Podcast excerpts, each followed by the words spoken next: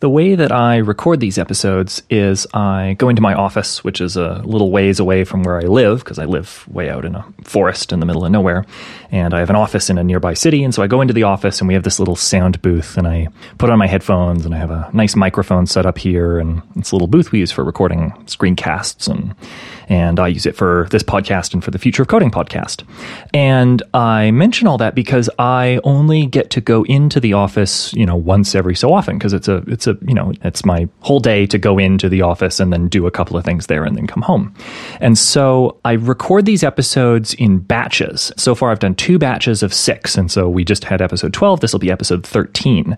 So this is my first time recording a new batch of episodes since this show has really been out and has had a bunch of people give feedback on it. Because the first, when I first released it, there were the, the first batch of six episodes. And then right when I released it, I did the second batch of six.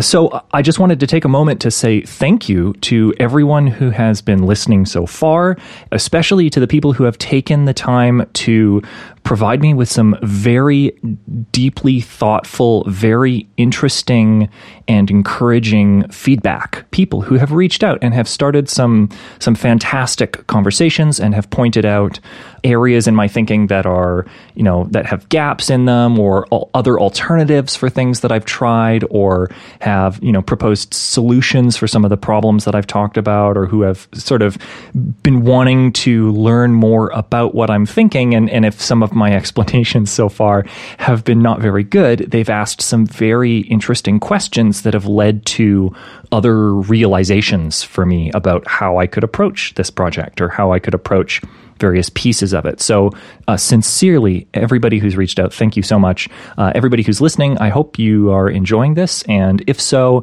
know that uh, I'm very receptive to any feedback or thoughts that you might have about the show, or but especially about the project itself, about Hest. So, if there's anything you're wondering, or if there's anything you're thinking, hey, I think this might be an interesting approach, um, reach out to me on Twitter, reach out to me in the Future of Coding Slack, uh, send me an email, ivanreese at gmail gmail.com, and uh, I'd love to hear what you're thinking. And at some point in the future, I'd like to do an episode that is listener questions. So if you have a question or if you have something that you'd like me specifically to talk about in the show as a kind of a, you know, a, a mini topic or something like that, let me know and I will uh, build up a little queue of suggestions and then go through those at some point, maybe in the next batch when I do the next recording in a in a month or two or whenever that ends up being.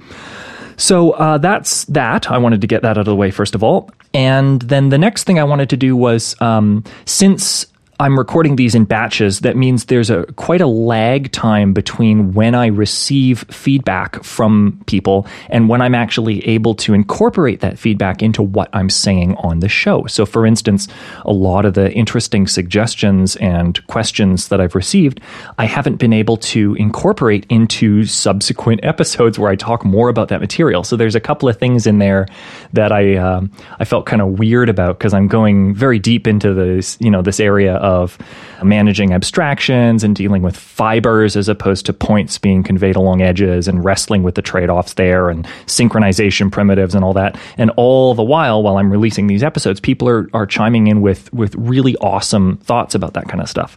So I had ended the last episode saying, you know, we're done with that for now. I'm going to move on and talk about something else. And that is true. I am going to um, leave that topic for the most part and uh, talk about some other things for a little bit, just so that there's a bit of variety in the show, which I think would be nice.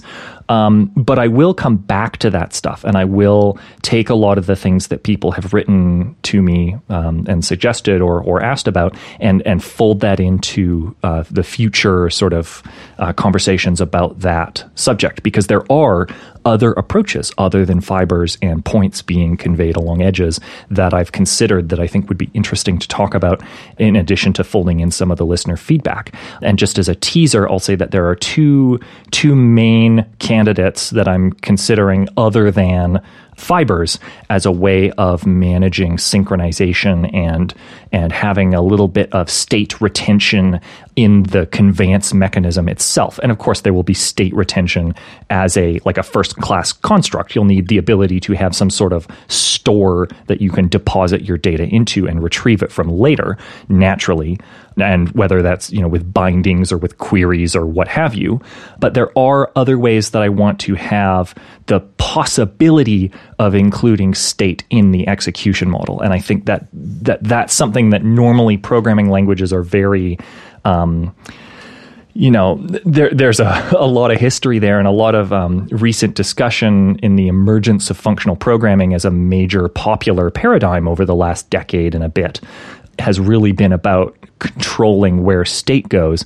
And I think because Hest is so visual and the execution of Hest is participatory, I think that creates some opportunities to have more places where state can go without it becoming unwieldy and, uh, you know, and I, I need to get a little swear jar, and every time I invoke this phrase, I need to put a little coin in the swear jar. But I think that Hest will make state easier to reason about.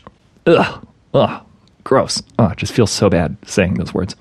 So uh, just as a tease, uh, two other ideas that I've thought about. One of them is called painting, and the other one is called perching. And painting is where, as a point is conveyed along an edge, as it is, you know, traveling to the next function that will be invoked with that data, the point leaves a trail along the edge that it travels along, and that trail holds the value of that point. So it's sort of like, you know, wherever the the um, let's do the kids sliding down the water slide again because that's not going to fit this at all. Oh my goodness. Uh, it would be like as the kid slides down the water slide, if the water slide remembered that that kid was the last one who went down it. And so if you as the, you know, the demigod associate manager of the water park wanted to do some creepy surveillance or something like that. Man, this metaphor, holy cow. They could go to each of the water slides and say, hey, who was the last kid who came down this water slide? And, and get a reference to that kid. What the hell? This this does not work at all as a metaphor. Um, but basically, yeah, painting is you leave a trail of that point along the path, and that's going to let you do some useful things in the execution, or, or, let me do some interesting, useful things in the execution uh, model. And I will dig into that more later. The other idea is perching, which is something that a lot of people suggested um, in various descriptions, and that is basically that when a point reaches the end of its path and arrives at a function to be invoked, if that function doesn't have everything it needs, that incoming data point can just sit there in the inbox of that function, just kind of, and I call it perching because I almost imagine it like the function is this big sort of, um, you know, this big, let's just call it a circle. And we'll get into soon uh, why thinking of these data points and, and, function points as circles is a little bit um, uh, deceiving. Um, but let's just think it's a circle, and then the small little data point coming in is just a smaller circle that's kind of perched at the edge of the big function circle. And so it's just kind of sitting there on the outside. So from a distance, you, the programmer, can see, ah, I've got, you know, two points perched here and another point perched there, and that, and that just lets you know, hey, these functions have some data that's waiting to be used to execute the function, but the function doesn't have everything it needs. And so you can look at, ah, what are all the paths coming into that function and see that, you know, all of them but one have a point perched on it. So when that last incoming path has a point that comes down it to the function, then that function will run and produce some output. So it's another way of sort of um, doing coordination. It's just, and then that invites the question: What happens if you have a, a point that is perched, and then another point comes along the same path? Do you have a queue in that case? Do you have last write wins? Do you have some other kind of um, way of coordinating those two points, both waiting, building up as a, as a backlog? Is there back pressure?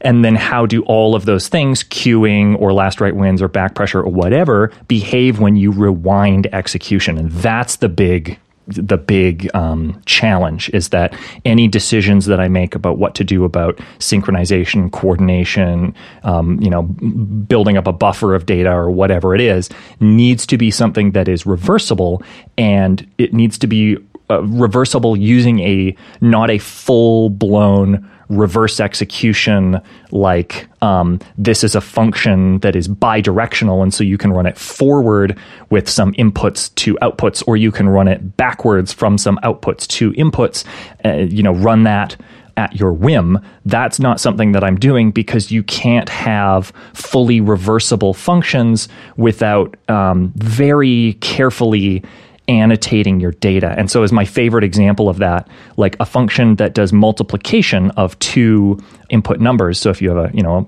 a multiplied by b as a function, for that to be properly reversible, where you can take some number and uh, demultiply it out into the two incoming arguments, your output needs to contain at least one of those incoming arguments uh, in order to figure out what the other one was.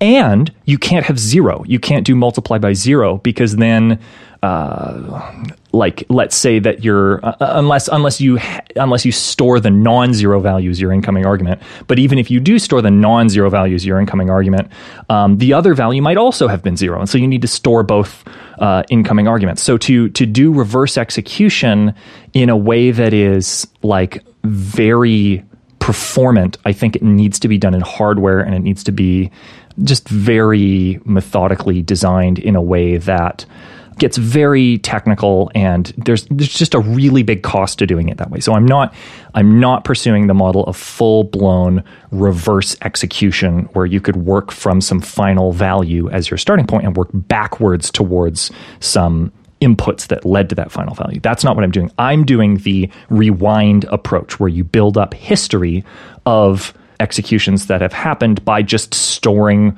the inputs. And so, uh, and you don't store them.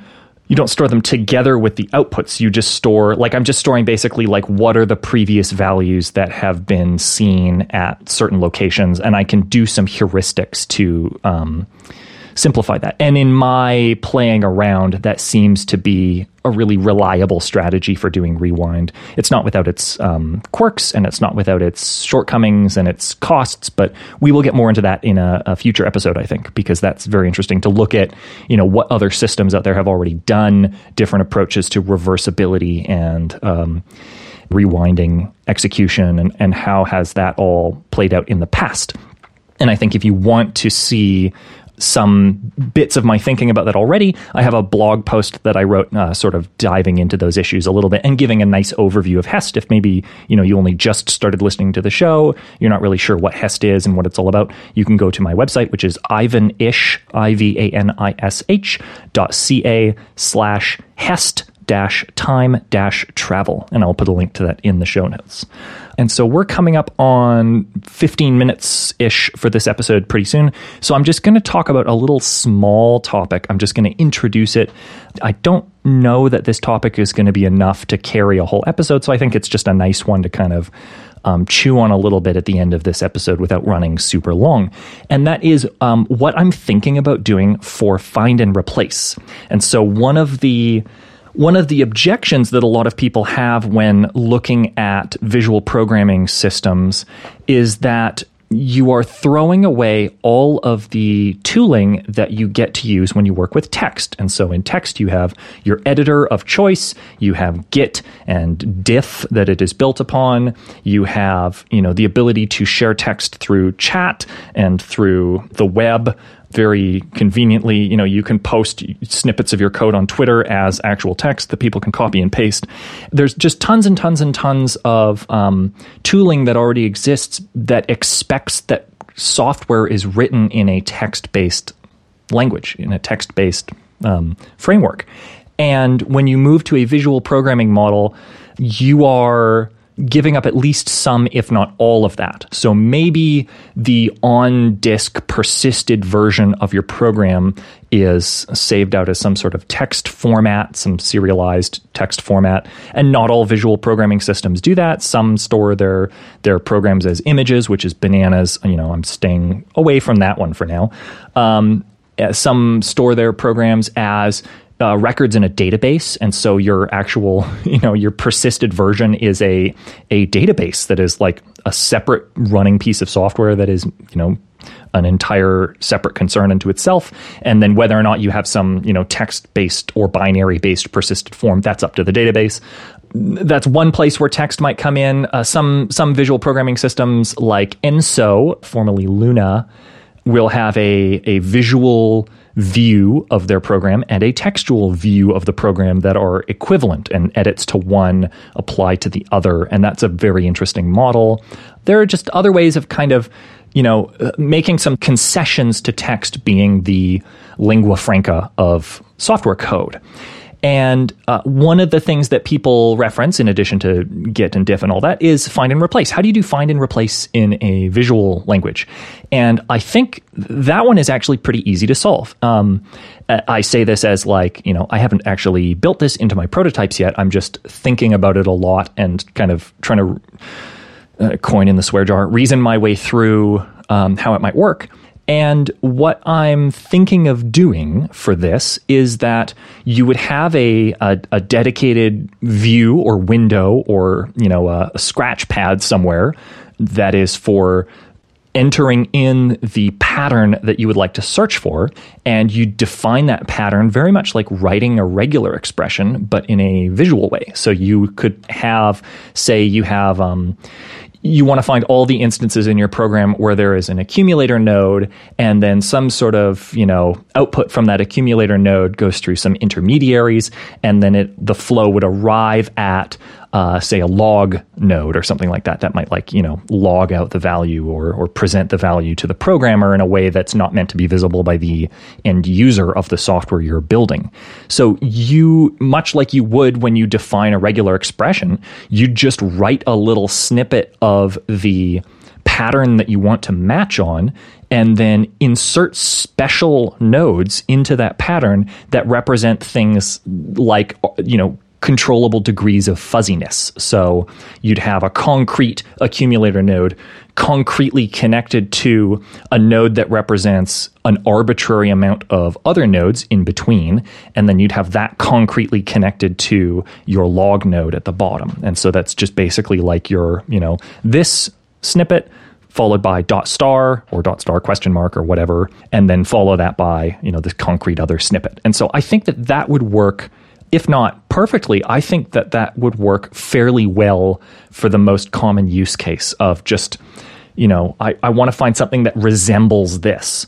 Um, and this is something that I'm sure this has been done somewhere before, but I've never seen it. I've never seen a visual language where they give you a, a dedicated environment within which you can draw a little program graph, but instead of drawing it with the concrete uh, symbols and the concrete nodes that you use to define your program, you're putting in little abstract nodes that represent certain patterns or certain certain amounts of arbitrariness that the engine that's going to execute your find is uh, is able to um, make sense of and to you know be able to use to introduce some flexibility into the results that it gives you back. And of course, you know um, it doesn't just have to be these sort of fuzzy matches. You could also do a concrete match, like I want to find all the places where this node exists and put that into your little find scratch pad, or I want to find all the places where uh, these two nodes are connected together in this way, and and that generalizes very well to a lot of the other ways that you use uh, find and find and replace in text coding where you you know you might select a word and then say like find me all the places where this word exists in my program. Yeah so i think i think that there's a there is in in this case at least and we'll leave things like you know version control and and file persistence for another time but i think in the case of find and replace there are direct analogs that you can use in the visual world, you know, analogous to the traditional text world. And I think that the the strengths and weaknesses come across very equivalently. And so it's not something that is a a reasonable inherent objection to working with visual programming uh, the way that some people have claimed that it is. It's just a matter of, you know, you actually need to build that as a feature into your visual editing environment. You can't just not have that. And the absence of it isn't because it's incompatible with visual programming, it's just because people haven't built it. So, I, uh, yeah, I think that that would work out very nicely. And of course, I will eventually prototype it and then learn why it fails spectacularly. And oh, oh dear, oh dear, oh damn. but uh, that's you know that's the way this this is all going to go.